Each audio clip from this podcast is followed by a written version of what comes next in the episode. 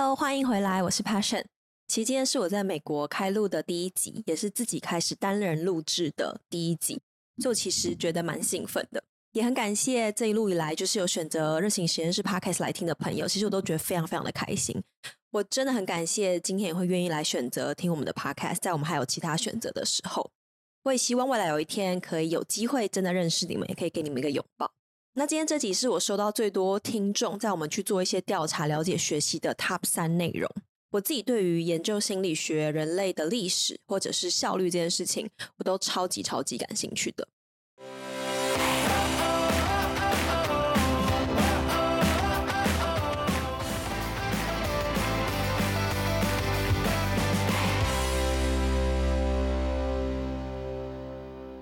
好，那在进入今天的主题之前呢，我想要先问你一个问题。我相信你会来听这个节目，代表你是对商业、对赚钱都很有兴趣的。那如果今天你可以对你赚进来的钱更有掌控，增加你未来投资赚钱的可能性，还是一个投资自己的好方法，你会有兴趣吗？当然，达到这样的能力，我们需要更有动力，要有资源，有正确的知识。所以，我想跟你推荐一堂我觉得很赞的商业分析跟投资的课程。这堂课是由富果这间公司投资推出的超级投资力课程。我是在听完试听会课程才决定合作的。如果不是合作，说真的，我也会大力推荐这堂课。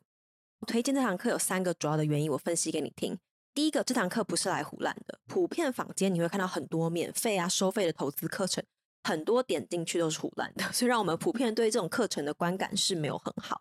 那这堂课是富国的创办人跟首席的研究员出来教课。我其实很少看到老板就是让自己公开要去上课这么累的。这堂课其实有透过完整的框架。跟公式还有模板，让你上完课不会觉得只有听没有办法实做。大家都知道我非常在意说听完理解完可不可以有下一步嘛，所以他会教你直化的商业洞察，搭配量化的股价估计，非常完整的去分析这个公司的基本面的一切。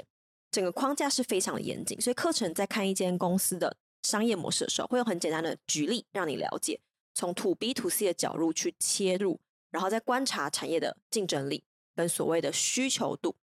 那量化的分析呢，会从财报的角度去来切入，再解释买进卖出这个安全的区间范围，是我自己觉得最喜欢的地方。讲完第一点，分享一下第二点。因为身为女生们，我们在跟很多女生创业家访谈的时候，我发现我们从小都被教育说要靠自己，要靠自己赚钱。但其实我们对钱很多是没有安全感的，而且多数我们遇到投资的选择的时候，可能会问谁？可能是男生。如果我们可以花点时间、花点功夫去学这些基本功。把赚进来的钱投资在自己，跟让钱去继续滚钱这件事，不管是创业的女性、上班族、孩子的妈，我觉得都可以增加一些对自己生活的安全感跟成就感。第三个原因是，这堂课的讲师都是有学历、经历的背景的，这点我也非常认同，我觉得非常重要。在大公司上班会受过一些专业的训练，其实讲师一开口，我们就知道他有没有。富果创办人 Claude 曾经掌控过超过上亿的美元资金。我相信有能力去做这样的一个操盘，没有实力是绝对做不到的。甚至他的成绩是有六十趴的报酬率。其实我觉得投资一间公司就像是说一个故事一样，要投资这个公司之前，我们要能够完整的说完这个公司的细节，跟说完它的故事。这个就是所谓我们现在在讲质化量化的分析的基本面。透过富果课程里面教的公式跟模板，我相信其实可以帮助我们做到这一点。好消息，现在有五八到六折，这堂课现在不要五千块就可以让你胜用一生。如果你想要购买这堂富果的超级投资力，结账的时候输入 passion 五百，还可以再折五百块。那我们的课程资讯会放在我们的 show note 里面，所以只要点击我们的 podcast 里面就可以看到我们的资讯连接。让我们回到我们的节目。最近我跟我的心理智商有在聊这一题，可能有在看我社群就知道我有在跟我的心理智商做一些对谈的环节。那到现在以来大概有两三个月的时间，所以接下来我会聊到这一块。还有跟我们在美国的一些好朋友，他们也是创业家。其实我们个性有一点都蛮像的，希望可以用比较高的效率把事情做完之后，回过头来我们就在想：哎，我们到底是为了什么？很多时候其实是为了有更多时间去做更多的事情。是不会觉得时间越来越少，觉得事情永远都做不完。有一个统计是说，在一个人早上起床的时候，他待办事项平均大概是有二十到二十四项的任务，他们会开始感到觉得哦，压力很大。因为会觉得根本不可能完成二十几件事情啊，所以在开始之前，他们就感到很沮丧，甚至觉得自己会失败，因为他们开始整天要做的事情很多，感觉要做的事情太多，时间又很少，压力很大。最后，最后，甚至如果已经完成了十几项、十到十二项任务，还是会觉得是一个失败的感觉，因为就是还有十到十二项的任务就是还没有完成嘛，所以这些人会是沮丧的，上床睡觉，明天早上起床又会有一样的感觉，这是一个不断不断的循环，甚至很打击人的信心的。你有没有觉得听起来很像是过去的你，或者是你现在正在经历的一些事情？那其实我在研究这一路的过程当中，希望可以来分享今天这集的一些诀窍。这些诀窍其实都非常的好理解，给我带来非常非常多的帮助，对于我们的工作效率或者是领导力的提升，大家都希望可以打造一个快乐，打造一个有效率、感觉有价值的生活跟工作上的一个环境，所以就给了我灵感来去做这一集。我也想要谢谢热情实验室你们的支持，让我们在第五集的时候就做到了。全部 Podcast 排名的二十名，那我想要抽一点点时间来去感谢我们其中一个听众，他在 iTunes 上面有一个很贴心的评论。这个评论来自于四华妈妈，她说：“好开心，我可以在热情实验室 Passion Lab 第三集就认识到这个节目。Passion 提的问题背后，感觉都有一个想要带出来的一个重点，所以让我在听的时候是很好去吸收的，甚至可以去反思我要如何让这个逻辑、这个道理应用在我的生活上。我一定会推荐给想要自我成长的身边朋友。”我觉得很开心，因为这些回馈其实会让我们在创作的时候更有一些想法，甚至会把这个内容会带到接下来一些节目当中。接下来几集，如果你有想要留言跟我们说，我也会分享出来。如果你喜欢这个节目，觉得它实用又有用，可以给我们留一个评论，甚至订阅起来，分享给你觉得对他也会有帮助的一些朋友。因为对我们这个社群来说，如果有机会你订阅下去，就能够让我们把这个节目继续做下去。那就拿起你手边你觉得比较喜欢的饮料，或者找一个舒服的地方坐下，我们就一起来进入这一集吧。Let's go！我们身为创业家，或者身为一个员工，或者身为一个小孩、父母扮演者，真的蛮多的角色。我们处理很多的责任，很多的待办清单，当然这会让我们感觉事情很多，有时候效率会因为我们的压力确实会慢慢下降。我自己有经过这种状况，我相信你也会有这样的感觉。我自己是一个非常喜欢追求所谓的高效率的人。我喜欢的感觉是，我做完这件事情，我很有产值，完成了这件事情。所以其实这个成就感来自于完成了这件事情，也是我达到我想要的标准。所以我习惯做的事情是在每一年的年初，因为现在已经接近年底了，大家可以看一下规划的年初，新年新希望大概完成了多少。我自己喜欢做的事情是在年初的时候，就会把我一年的 vision 想要做的年目标规划出来。这个规划出来之后呢，会再细到每一个月要做的事情，每一个礼拜要做的事情，跟每一天要做的事情。当然，在我们还没有社群媒体这些 IG 啊、YouTube 的时候，我自己那个年代，就是我念书的时候，分心就是想要跟朋友出去玩，想要去打工，然后去买一些漂亮的衣服去拍贴这样子。但是现在社群媒体真的对我们来说，你可以看一下手机，我们平常花多少时间在，比如说是 IG 上面，比如说是 YouTube 上面。对我们来说，这样的商业模式当然是希望让目光更停留在这些服务上面，让我们更多使用他们的服务，买他们的广告。但这对我们来说，可能会影响所谓的工作跟生产力。所以你有没有一个感觉，就是你其实比以前都更努力，工作的时数你有没有觉得没有降低，但是完成的事情更少？如果你会想要改变，因为我过去就是这样，其实完成了很多事情之后，会觉得我想要做更多的事情，因为待办事项有很多。常常社群媒体会影响到我，有可能，比如说工作了半个小时、十五分钟，甚至不到，我就想要看一下，哦，有讯息跳出来了，是不是有朋友找我？是不是有人一些 PO 了一些线动？那如果我没看到，好像不太知道发生什么事情，就会有一种 formal 的感觉，觉得啊，好像这件事情没有跟到，所以我想来跟你分享一下我的一个小故事。我知道我的听众之中有很多是自媒体创作者，也有一些是创业家，拥有自己的公司啊，自己的事业。而且大部分的人为什么想要做这件事情，是因为想要自由，可能不想要为老板、为了董事会工作。有些事情是因为你的理念，因为你的想法、你的远见，所以你想要这样做。也有很多是现在可能是领导阶级的管理层，或者是想要希望往这个目标走。那大概在半年前的时候，有一天我起床，然后刷牙洗脸的时候，我就跟自己想说。哎，我不是已经成为自己是创业家，自己是自己的老板了吗？为什么我觉得还是一直这么忙？然后我就看着自己的镜子里面，就是边刷牙的时候，我就想说：天哪，我真的是在为一个很难搞，然后很苛刻的老板工作。他不想要给我任何休息的时间。今天 OK，我完成了，比如说代办事项的五项事情，我当然觉得哦很棒，完成这件事情。但接下来呢，我的脑袋里面一直转的事情都是啊，OK，我还有什么要做？A B C D E 还要继续做这些事情。所以这个老板一直要我继续做事，他不想要我休息。当然我在为自己工作，可是我也发现我自己就是那个最难搞、最霸道的老板。所以我开始就花了一些时间找这些效率的书，找一些课程来看，甚至跟心理学做一些搭配。因为多数我们在很努力的时候，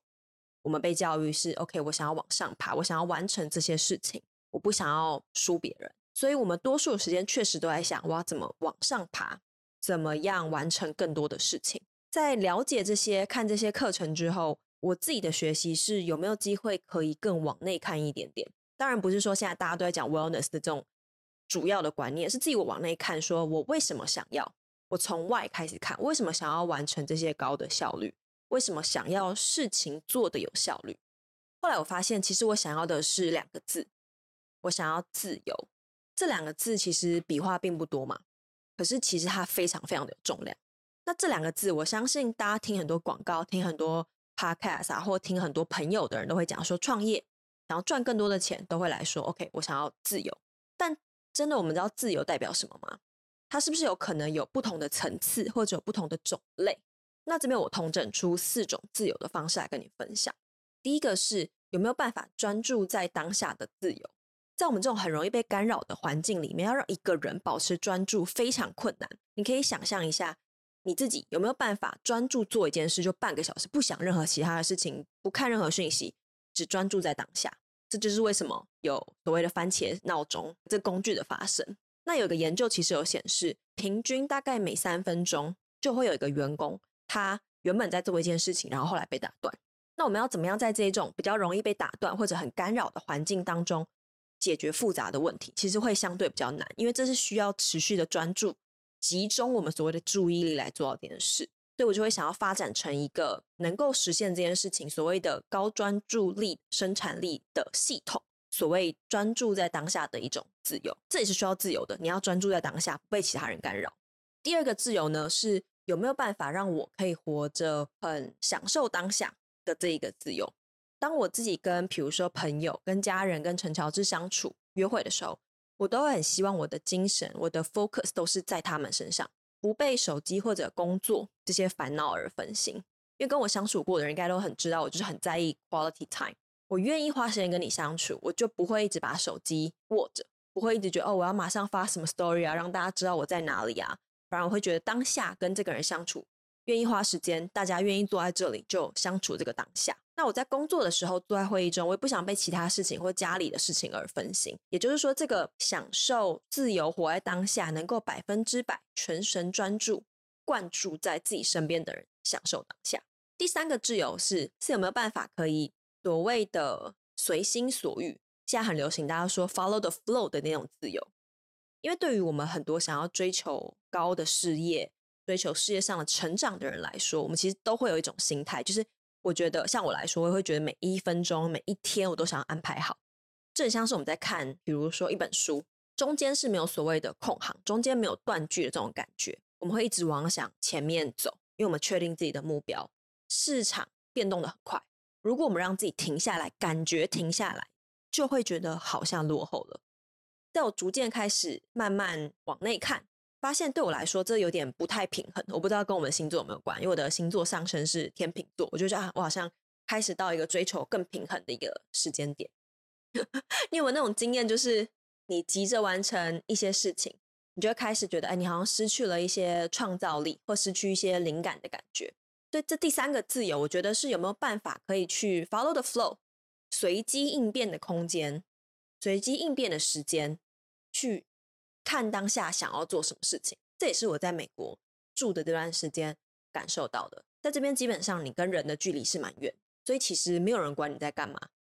你今天没有发什么样的 story，你今天没有去特别跟朋友做什么 hang out，其实你享受你自己在做的事情，你没有那种被挤压的感觉。所以这是我有这段时间比较深刻的感受。好，那我们讲到第四个自由，这是我跟陈乔治 学到一种自由。以前的我其实比较没有办法，周日觉得完全什么事情都不做就好。假设我今天都没有事，好，我会觉得我是不是要看一本书，我去一个 workout，跟朋友吃饭，因为我想要完成这件事情是让我觉得开心充电的。但是其实有一种自由叫做无所事事的自由，就礼拜天的时候，他会说他今天就想要 do nothing，所以就会躺在沙发上，就也没干嘛，或躺在地上，他喜欢躺在地上，就什么事情都不做。在我前阵子去看一个压力的检测的时候，其实我的交感跟副交感都是踩到油门踩到底的，也就是说我在刹车的时候是踩到底，我在冲刺的时候是踩到底，所以医生就有建议我说，我要尝试看看有没有办法一个礼拜就是一天什么事情都不做，他就是无所事事，就躺在地上，躺在家里，这件事情对我来说可能会很有帮助。所以所有的脑研究科学，在我研究这一集 podcast 的时候。有一个脑研究有提到一个点，就是当我们的脑袋其实是真的很放松的时候，通常是很有创造力的。这句话感觉好像大家都觉得，哎，那不就是这样吗？好像本来就能够理解。但是如果我们真的去做了，把这些空格留出来，把这些无所事事排出来，对我来说可能是需要排出来说，OK，今天就是 do nothing，就是不做任何事。这是对于我的方法。那我不确定对你来说的方法是什么。如果在我们放空，在我们不想任何事情，不做任何事情的上面，是有可能让我们在事业想出新的想法，在我们的创造力有一些突破，或者人际的关系当中，跟人相处的感觉里面有一些学习。如果有这样的一些突破，你会不会愿意尝试？如果是我是愿意尝试的。就是为什么在我们有时候可能你知道洗澡啊，或者跟朋友散步啊，或者是上厕所的时候，根本也没在干嘛，但是你会觉得，哎，好像有一些新的想法突然跑出来。这时候你就把它赶快记下来。那今天会来看这一集，会来听这一集 podcast 的人，我相信你对于专注、对于产生有高的效率，能够完成更多事情，用做更少的方式是有一定的兴趣。那我们就来看一下，说有没有办法可以做到第一个我们刚刚讲的专注的自由，会有三个步骤。这三个步骤呢，第一个是 stop 停止，第二个是 cut 删除。第三个是行动，就是 action。可以想象一下，我们今天在忙忙碌碌的岛里面，那你要经过三个中继的小岛，最后会到达专注自由岛。第一个小岛我们会叫它停止小岛，再来是到就是 cut 删除的小岛，最后我们会到行动小岛。第一个停止，我们会觉得，哎，这跟效率有什么关系？因为我们效率不就是要像往前冲，像是一个火车的感觉，那怎么会这样停下来？那为什么停下来是第一步？停下来，第一步是因为在我们真的很忙，想要完成很多事情的日常生活的当中，我们很少确实有时间停下来问自己说：“哎，我在到底在忙什么？哎，我为什么要这么忙？哎，我是不是有把我的时间跟精力花在我们觉得有意义的、有价值的地方上？如果可以停下来想一下我们现在的状况，停下来问自己这些问题，好好的站在旁观者的角度来想一下我们现在的工作。”确定一下我们的目标，甚至跟我们的价值观是不是有一致的？看看我们每天做的生活，每天做的工作有没有符合我们想要的目标、长远的目标，跟我想要的理想生活。这个停下来，可能不是只是停下来思考，更重要的是，我们会停止做一些不再需要、不再适合的事情。有些活动啊，有些工作，可能是我们过去会觉得需要做的，但是现在可能是不需要的。可能他不再需要，不再合适，等于说我们需要学会说不。我知道说不是很难的，我以前是觉得说天哪，就是任何事情我都会觉得我是一个 yes girl，我要去完成这件事情，我想要去答复这些邀约，或想要回复这些邀约，会觉得啊，别人都邀我了，怎么不能去？那如果我们可以把这些删除，删除这些是对我们的目标跟价值观已经不再有相关的事情。已经没有再产生一些正面影响的人、正面影响的事情、正面型影响的一些东西，听起来很容易，听起来感觉就是 OK，好，不要这个，不要这个。但实际上，它不是一个非常容易的过程。但这个是第一步，让我们有机会去创造更多、更多的自由。停止的意涵也包含是休息这件事情。在我们很喜欢去规划、很喜欢做很多事情啊，想要完成很多事情的人来说。休息这件事情对我来说啊，是甚至举例，我需要把它规划在我的日常生活中里面。我就是 OK，今天什么都不做，OK，今天是好好的，比如说照顾我的心理健康。今天可能是好好的，就是做瑜伽的事情，因为我知道对我来说有帮助。如果没有把停止，没有把休息这件事情放在里面，我们没有做会让你感觉好的事情，没有去照顾我们的身体健康，照顾我们的营养。其实对于我们能够去有更多的体力、更多的心情去完成要做的事情，其实完全是互相冲突的。你也很常听到一些，比如说呃，老板啊、创业家，他会在自己的休息时间先去充电。每个人充电方式可能不太一样，把自己充电好，能够再有完整的自己去面对自己的员工、面对自己的另外一半、面对自己的家人，这就是停下来休息很重要的一个步骤。对我来说，我的早晨的一个啊 routine，就是我固定循环会做的一件事情是早上起床，我会希望可以先不看手机，甚至我已经在做这样的训练、这样的练习，还蛮长的时间。通常早上第一件事情，我们会把闹钟关掉，然后就会开始看手机啊，滑一下，然后就是让自己慢慢醒过来，再去刷牙。你可以想象一下，你在早上起床的时候，就一百个人冲到你的床边，说：“哎，Passion，你要回我这个哦。哎，Passion，你今天记得要干嘛？哎，Passion，你今天要就是过完这个 report 回给我哦，什么什么什么的。”你可以想象这样的场景，是不是感觉压力很大？你早上起床第一件事情去用手机，就是这个感觉。可以想象一下。那今天如果我是早上起床，OK，闹钟关掉，那我开始冥想，可能是有呃教学的，可能是有人讲话的，可能是清理我的脉轮的，我都会听这种。冥想完之后，我会下一个事情是刷牙，然后去做瑜伽或者去运动。在做完这些的过程当中，哎，其实我都还是不看讯息的，因为这些时间只属于我，所以我可能会早起一个小时来去完成这件事情。完成之后呢，我会打一个健康的果昔。那这个果昔，嗯，大家如果有兴趣，我可以再分享这个果昔怎么做。我都会固定做一个果昔，然后这个所有的 routine 里面，其实就包含了我自己的身体健康、心理健康跟我的营养健康，让我可以有活力，甚至恢复好这些休息，把时间留给我之后，再去完成我应该要做的事。所以我也希望听到这边的你，可以先打开你的行事历，规划一下这个 stop 这个环节，大概花半小时时间或一个小时的时间。因为我的老话就是有一句话是：如果没有在你的行事历上面写下来，它就是不会发生，它就一直在我们的脑袋里面是不会发生的。第二个岛，也就是第二个步骤，cut 评估哪些是需要删去的。如果我们不做任何调整的话，我们会用一样的方式做一样的事情，得到一样的结果。所以，如果我们不跳脱这个很像仓鼠的一个在跑的轮子，停下来看一下我们正在做的一些工作。并对这些工作来做一个评估，所以我们就会做一样的事，得到一样的结果。停止下来，想想看，OK，我的目标是什么？我们想要做什么事情，以及我不想要做什么事情。那很有趣就来了，你可能问 Passion 说：如果停下来去思考，想说，OK，好，这是我的目标，我要怎么达到我的目标？我们需要做哪些事情？哪些是我可能真的不想做的？这可能是一个很有趣的观点。我们从小都被教育说，OK，我们要多学，我们要什么事情都可以有能力，也可以去达到这些事情。但现在我可能跟你说，可能有些事情是你不想要做的，是可以的。所以你可能会说，Passion，那我要怎么样才可以知道我们正在做正确的事情？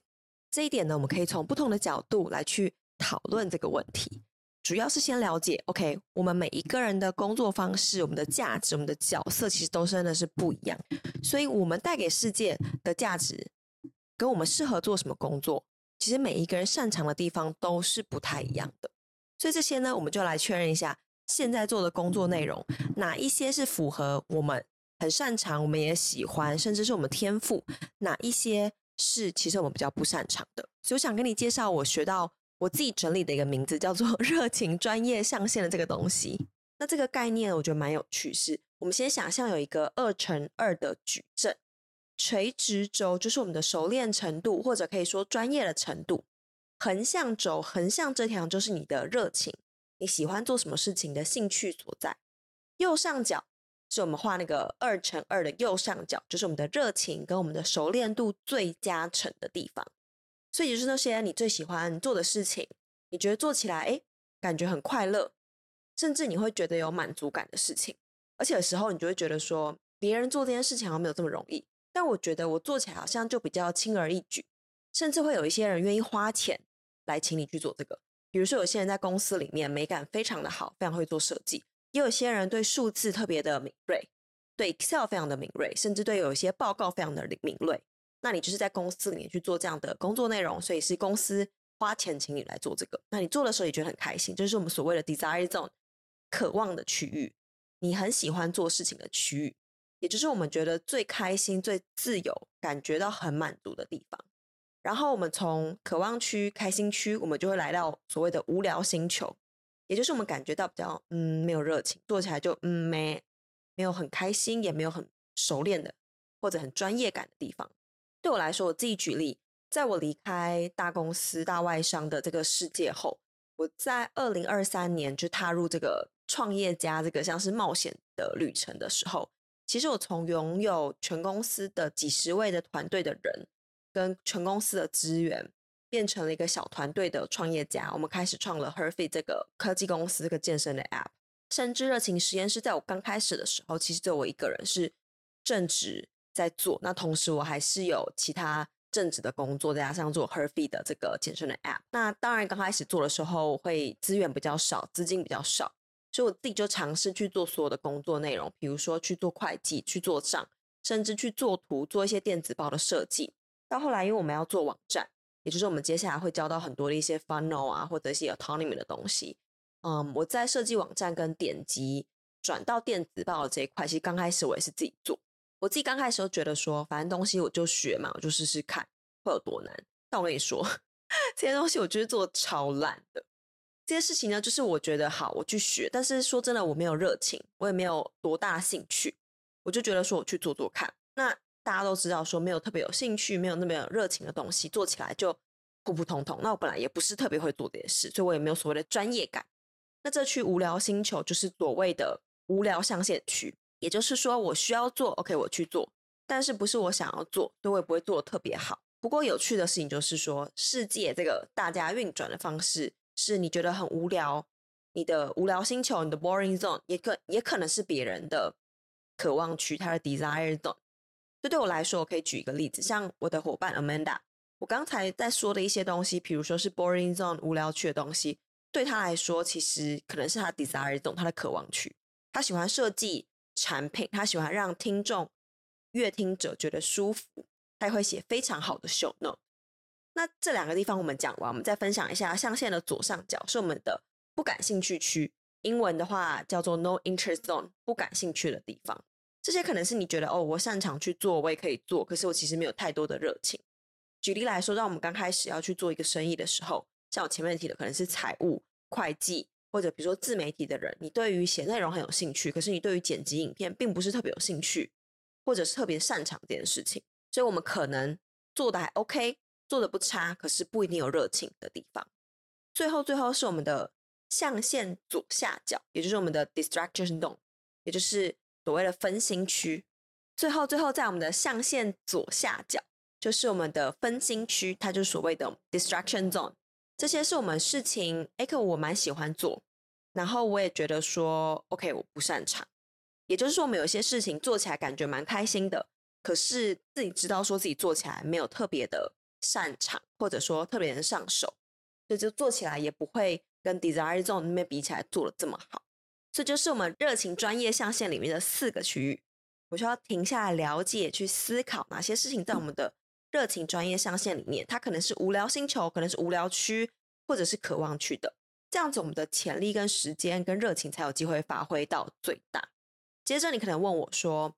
嗯，对于那些不在渴望区里面的事情，我们可以怎么做呢？”很多时候根本不是我们能决定的。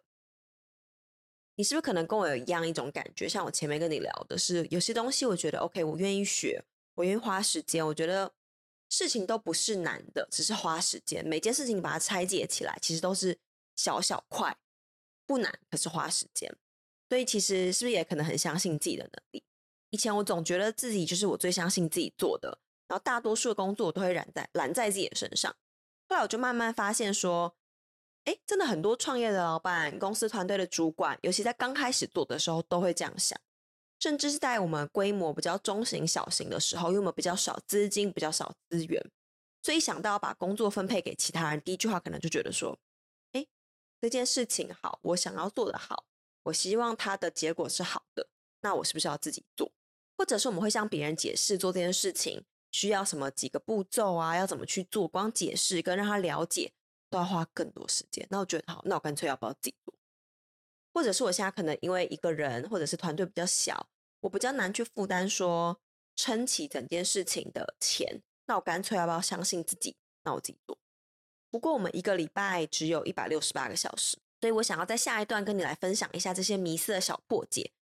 当然我们会想要觉得说跟别人解释比自己做需要花更多的时间，这确实是没有错的。因为第一次我们要去解释，要去跟他说，哎，怎么做啊？你要从这边要下载这些资料，要去找这些东西，当然会需要花比较多的时间。但是在我们愿意先第一次投资时间下去去教之后，这件事情有可能以后我们就不用参加。基本上我们的目标就是这样：我教了你，你学会之后，我只要看成果，你跟我讨论方向，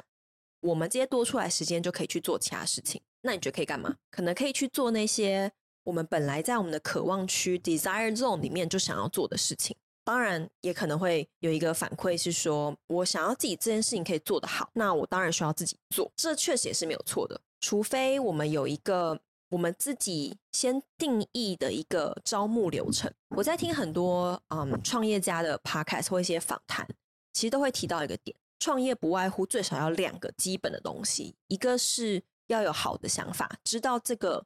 世界、这个市场现在的痛点，现在缺乏的东西是什么。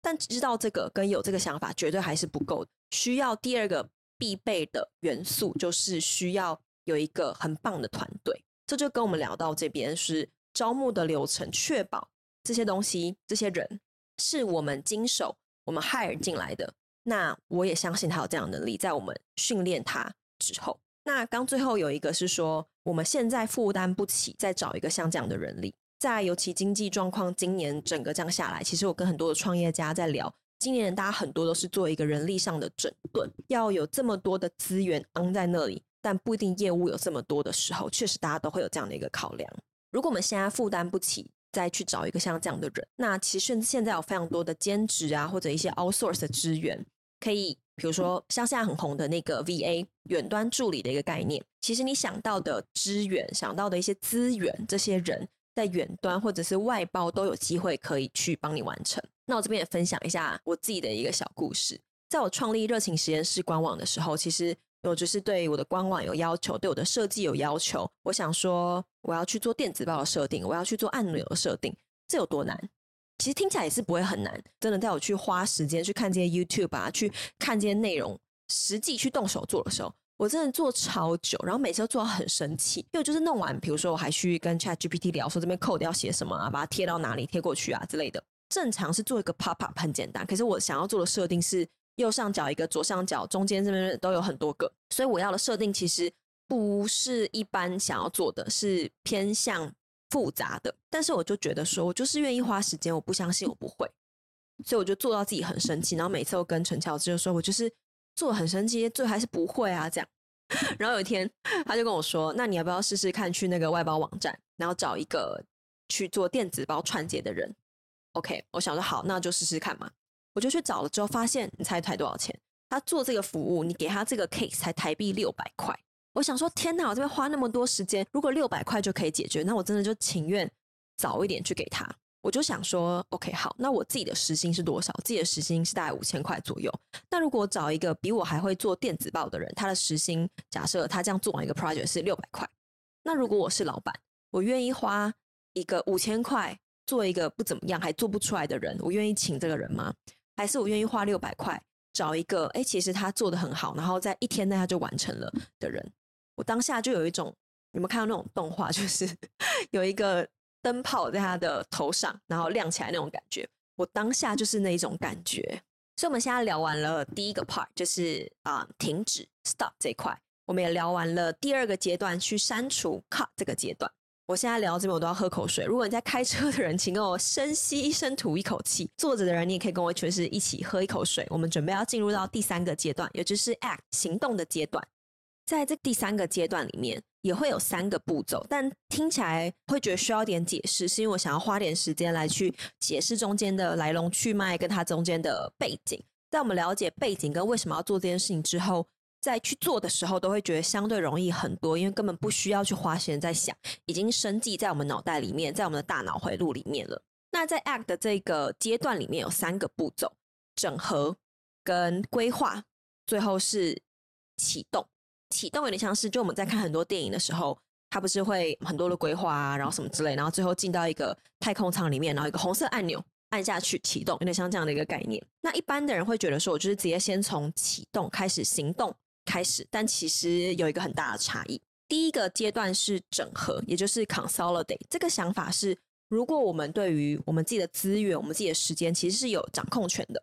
那我们可以想象一下它是什么样的感觉。所以，我们可以把时间分成三大部分：第一个是离开工作的时间，第二个是后台准备的时间，第三个是前台的时间。那离开工作的时间，你可以想象一下，就是晚上或者比如说周末和度假的时候。后台的准备时间，你可以想象是你准备进行上台前的工作。那不同的人的前台或者说上台的工作都会是不太一样的。举例来说啊、如果你是一个律师呢，前台工作可能是在法庭上去跟另外一方，比如说谈判或者是辩论。那同时你的后台工作可能是什么？可能是要去处理文件、去研究、去找这些文件，然后去找到他的一些相关资料的佐证。那如果我们是自媒体的一个创作者，我们的前台工作可能是，比如说录这些内容；后台可能是我要去决定我今天大概的访纲，我今天内容是什么，然后今天的逻辑顺序跟准备可能讲稿的一些部分。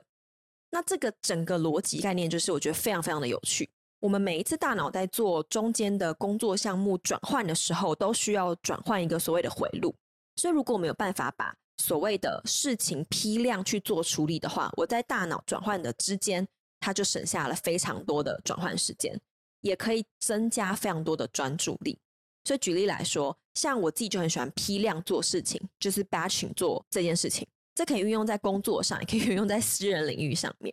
比如说，我今天要去录一个 podcast，我就会一次录三到五集，把所有东西都在当天完成。当下你会觉得压力很大，而且前一天在准备的时候，在我去做 podcast 的时候，我其实在做热情实验室 podcast 的。采访我也是一天我就会排三个，如果是在周末的话，排完三个当下压力很大。可是你两天做完六个，你基本上一个半月你就做完了，它是非常非常有效率，而且你集中完成你所有的精力准备装法都是集中在那一天。那做完这两天的第三天，你可以就是放松，把其他要做的一些杂事排在第三天。这样子，我们大脑就可以专注在今天我要完成的事情，明天要完成的事情。第三天我知道，OK，好，就是要去做一些杂事。举例来说，我在我自己的，比如说保养行程也是这样，我会当天空出来说，好，我今天就是要早上做睫毛，中午去染头发，最后晚上去按摩。举例来说是这样，我当天就是我的保养日，我就把事情都排那天，我当天就做好这样的一个心理准备，我要很轻松的，可能去带一个影集，带一本书，去做我今天完成的事情，就不用比较感觉是。OK，我今天慌张，先去做个睫毛。OK，我中午要跟朋友吃饭，我下午很多工作要完成，我就会一直有一个压力是，OK，我下午要做一件事，但是我早上，哎，跟中午会不会有点没办法 enjoy？有可能，这就，是我觉得能够在批量去完成 batching 完成事情一个很大的一个优点，能够把我们的离开工作时间区分出来，后台准备时间批量完成，前台需要去有点像是表演，或者是需要去啊、录制。或者需要去报告的一些事情，甚至是会议。在我一直在公司上班的时候，我很喜欢是当天，我是希望把所有的会议都排在，譬如说礼拜一，大家礼拜一都很多会，礼拜一排完所有的会议，我希望礼拜二的早上是完全空出来不排任何会议的，我要专注在我要去 catch up 礼拜一的事情，跟规划我这一个礼拜。那当天的下午可以开始排会议。这一个想法，这一个做法，对我们。整个效率跟整个心情、心态上来说，非常非常大的影响。那如果今天听完你也觉得，哎，这是个蛮有趣的想法，我也会建议你试试看。再来，接下来就是 design 规划的部分。在这个阶段，我们去规划、去设计，比较不是说，OK，我只要一个远见、一个目标，我想要变瘦，OK，好，我想要变有钱，OK，我想要买房子就好了。接下来有一年的目标完，还会有一个季度、一个 quarter，跟每一个礼拜、跟每一天要去完成的计划。如果这些东西不设计，就很像是我今天说，哎，我好想要变瘦，但是我没有任何的规划，我要怎么样瘦下来？就很像是我今天说，OK，我要去某一个地方，我要去，比如说台北车站，但是我没有规划好 GPS，我要怎么走，怎么到那边？其实我就漫无目的的在路上走。那这个阶段有几个建议的做法，可以总结是说，每一个 quarter 季度会有三个目标。当然我知道听众，我知道朋友，可能你的。野心很大，会想要完成更多事情，但是大多数来说，三个已经是一个蛮足够的一个数字了。那其他在我们心中想要完成的项目啊，有可能是它不一定是你的目标，因为对我们的目标来说，你可以想象它是在我们每天在做的事情之外，对于我们想要去研究，比如说新的领域或者新的业务范畴，有一点点跟我们日常在做的事情再延伸出去。日常在做的一些事情，它可能就比较不是你的目标。目标比较像是它有点 stretch，有一挑战一点点，但是不是日常你在做的事情，大概是有这样一个想法中间的一个定义。那季度呢，可以设定三个目标，然后每一个礼拜可以有三个优先的事项。就算你现在跟我说，哎，Passion，我就是觉得我可以完成更多事，因为我曾经是这样。我知道，当然我们可以，当然就是可以一直冲刺一，冲刺。不过，如果我们想象人生是一个马拉松，不是一个冲刺比赛。如果我们想要的是一个生活，是我除了工作埋头工作之外，也可以跟身边喜欢的人有一个。所谓的 connection 有有一个一起互动，享受这样的交流，甚至享受自己想做的事情，所谓的一个理想生活的样貌。那我就会希望你可以跟我一起来想一下，你觉得这些事情之中，这些目标之中，你觉得是完成哪三件事情？你觉得就已经很足够，甚至完成之后可以大幅的把你想做的目标、想完成的目标是。离这个中间的距离是越来越近的。我现在手在那边抓，就那个中间的距离是越来越近的。那最后呢，每天可以有三个任务，也就是大家所谓常常在讲的待办事项。这里很重要，很重要。这可能是我在这一集里面给出我觉得蛮重要的一个建议。如果今天能够从你的待办事项中找出三个就好，三个，这个是最高潜力的待办事项，也就是你必须要完成的任务。很多时候我们可能会用一个矩阵，就是重要不重要。很多时候，紧急不重要的事情，我会想要先做，因为它听起来是比较简单的。但它会不会是最高潜力？不一定。我只举一个例子：这三个最高潜力、最重要的任务完成之后，你会对自己的当天感觉好一点。你会在睡前、在早上都觉得，哎，我完成了一件事情，我觉得非常的开心。我觉得我这个石头在我身上往下放下来了。这个是我们的三大重要的任务。一般来说，我们一个人早上起床。就是待办事项可能会有二十几个嘛，我们会觉得很有压力，会觉得哦，我觉得不可能完成这件事情。就算之后完成了，我会觉得哦，我还是没有完成全部的事情，所以还是对自己觉得不够满足，所以这会是一个恶性的循环，每天重复不断的出现。如果我们要来停止这种所谓有点可怕的循环，如果我们可以转换一下思考，因为其实很多事情都是来自于我们思考。有时候人家开玩笑说被雷打到一下那种思考的转变。很多时候，二十趴的努力有可能可以带来八十趴的结果。举例来说，比如说我在为了这一集找一些资料，把我过去的一些笔记啊拿出来看的时候，是不是比我现在马上去做一个，比如说缴费这个跑腿的重要事情的事情更重要？那当然，我可能会觉得我现在去缴个费很快，但是好，他们都在待办事项上面，但他可能就不是被我选到的最重要的三个，可能不会是。重点任务也可能跟我们的目标不会有马上相关，所以这些事情如果我们可以分辨出来是比较重要，对于我们的目标长远是有一个正面的影响，我觉得会是一个 CP 值蛮高的一件事情。所以我还蛮鼓励听到这边的人，可以在每天早上花半个小时，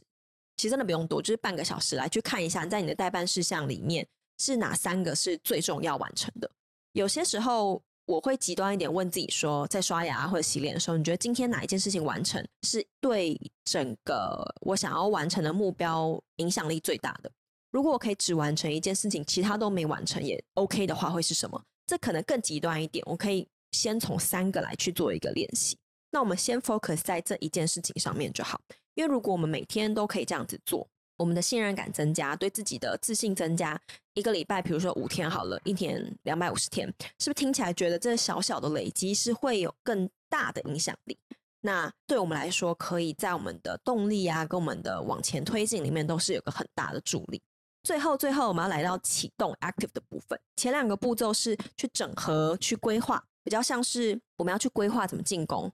就是我们设计的一个计划，让我们在上场的时候。感觉都有去演练好，这些策略都已经先想好了。那我们上场就是，比如说比赛啊，或表演的时候，我们真的只要专注在，比如说投篮上面，这会对我们来说比较不需要再去花脑袋去边做边想。当然，当然，就是生活有些时候还是会有意外，所以在我们去执行这些计划的时候，我们可能要来快速简单聊一下，怎么样去克服这些干扰跟这些分心。因为当我们再去完成这些工作的时候，嗯，要真的说不去遇到，其实是不太可能的。那从干扰来说，我在跟一些领导团队啊，或上一些领导课程的时候，有聊到这件事情。不管你的团队是人多还是人少，就算是假设，比如说两三个人好了，他们都会说我没有办法完成我要做的事情，因为很多人一直要跟我开会，因为我总是在忙着处理别人敲我，别人 Skype 我，别人比如说 Slack 我要去完成这件事情。诶，如果完全不回他，会不会好像我很没有礼貌？OK，那这个确实是呃我们日常生活的一个部分，不管是对我们的同事啊，或者对客户啊，或对家人，都有可能他想要要求这个要求那个，发我发给我这个，发给我那一个，然后我们又不能不回他。那怎么去用小小的不算打太极的方式，而是让你自己有一个比较像深度工作？我们前面有讲专注时间的一个自由。我们需要一个人独立思考的时候，我们可以试试看说，我们先想，我今天要去完成这一个报告，我可能需要这三个小时，没有任何人跟我讲话，但是我会不会可能想到，哦，Myra 他会有